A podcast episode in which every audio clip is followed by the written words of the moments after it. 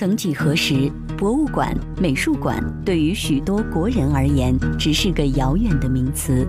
当看到坐在卢浮宫长椅上的老者仰视蒙娜丽莎的微笑时，多少人只能遗憾自己仅在教科书上看到过仰慕已久的四羊方尊。当看到美国孩子们的美术课开进了大都会博物馆里，于是周末去博物馆逛逛成了很多人的一种休闲方式。馆、美术馆有哪些好展览，也成了人们茶余饭后的谈资。博物馆似乎变成了一种习惯，潜移默化于人们的生活之中。本期《艺海藏家》就跟您一道聊聊博物馆习惯是如何养成的。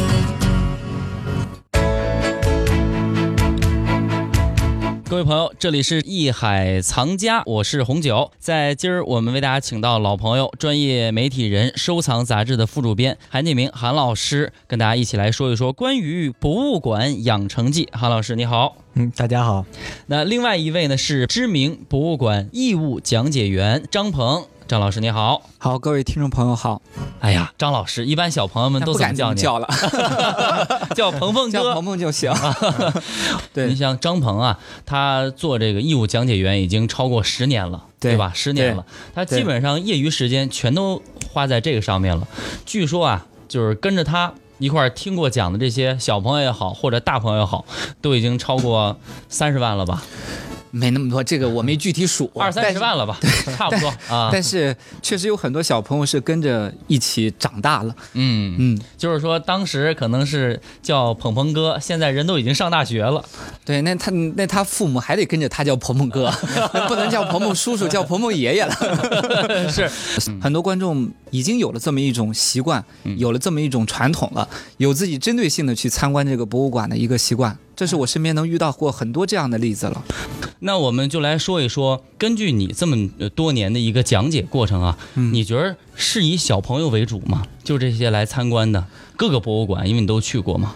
我现在主要服务是在国家博物馆，然后因为现在讲的对象里面大部分都是孩子，我能明显的感觉到一个，即便说是我不是为了针对孩子去讲，展厅里面出现的孩子是越来越多，嗯，而且还有一个变化是，一个展览一个孩子可能不是只去一次，他出三次五次的，嗯，所以说呢，这个数量是越来越庞大。嗯，韩老师，您看您做这个收藏杂志，您觉得对于很多孩子甚至年轻人来讲，经常去博物馆的意义在于什么地方？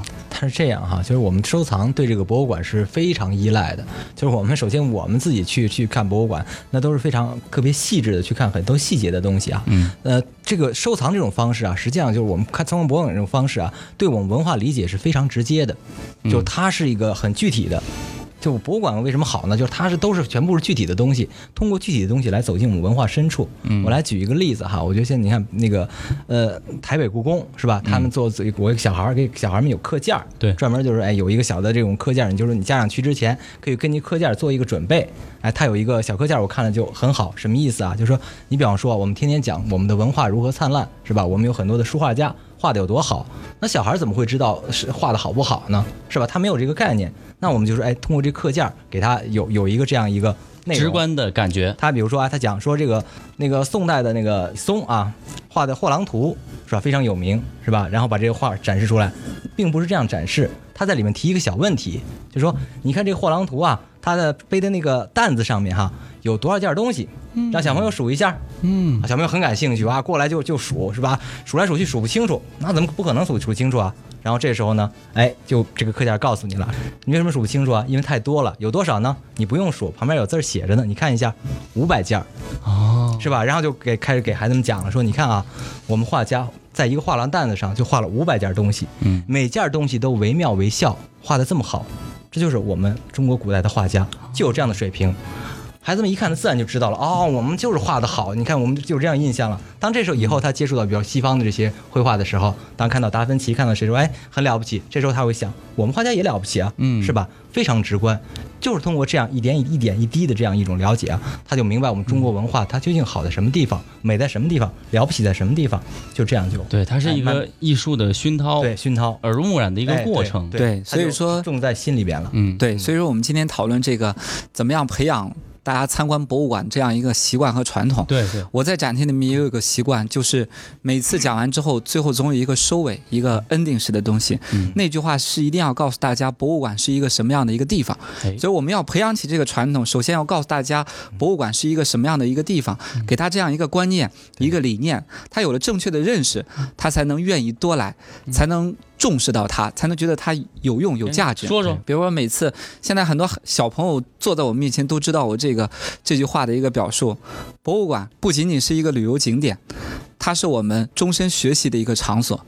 这里收集着人类的记忆，珍藏着民族的灵魂，抵御着岁月的剥蚀，随着时代的变迁而不断变革。嗯所以说，这是我我经常会告诉大家，博物馆应该是一个什么样的地方。就像我们每一个人，我们有了自己的记忆之后，我们的人生可以很精彩。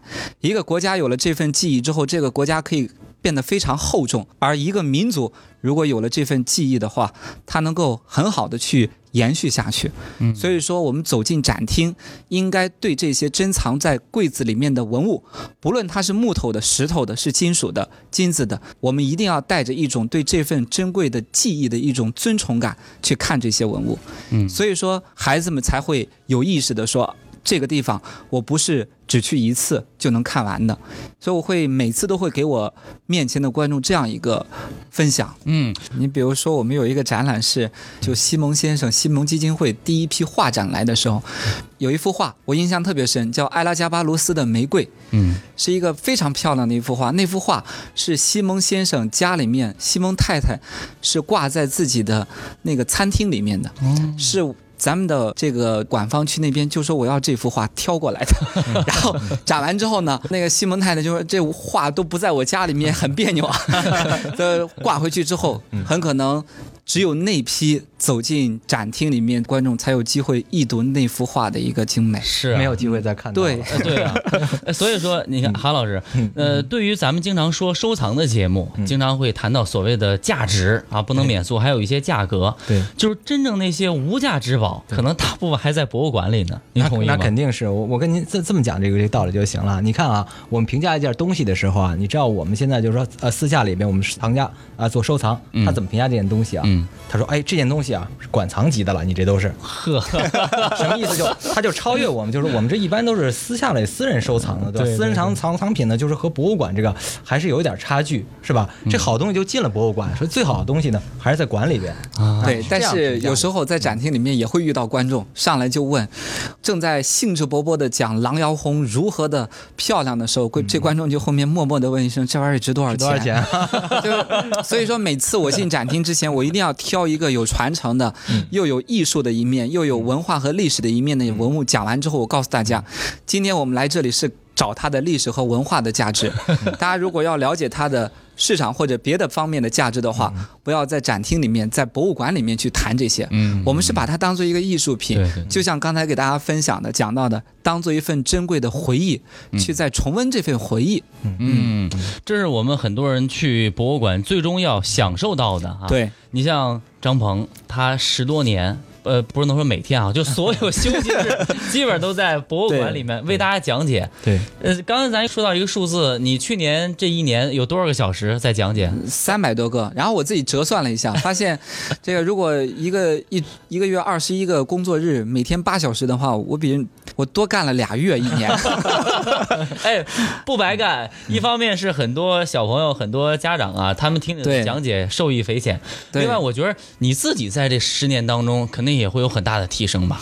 对，一个是就是你有很简单，就是你了解到的、掌握到的东西越来越多。嗯，再一个呢，就是你越来越能够体会到这件文物摆在柜子里面这件文物能够传递出来的那种信息。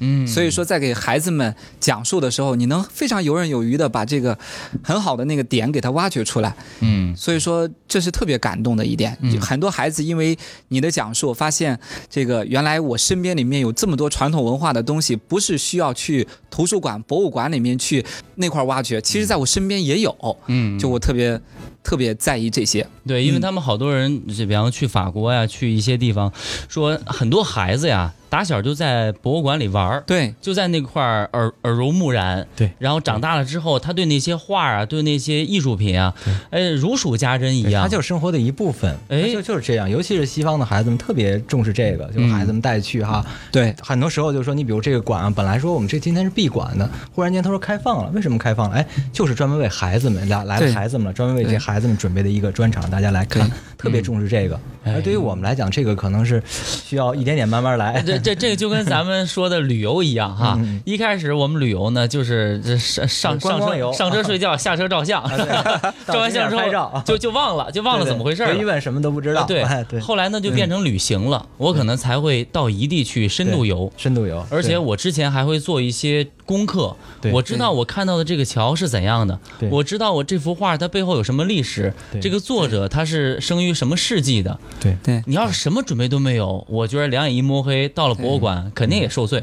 刚才我们主持人讲的这个深度，但是有一点，别把这个深度理解为专业性、知识性。对，因为我一再和我们的身边的朋友去分享，我说我们是给孩子培养一种去发现这种东西的一种视角，嗯，和发现这种东西的一个他的一种观察也好，他的一种思考也好，给他一种引导，而是要告诉他一幅画，这幅画里面大人可能解读的是悲伤的一面，可能孩子看到的就是他长得像一颗什么样，他生活里面见到的一个图形，见到的一个。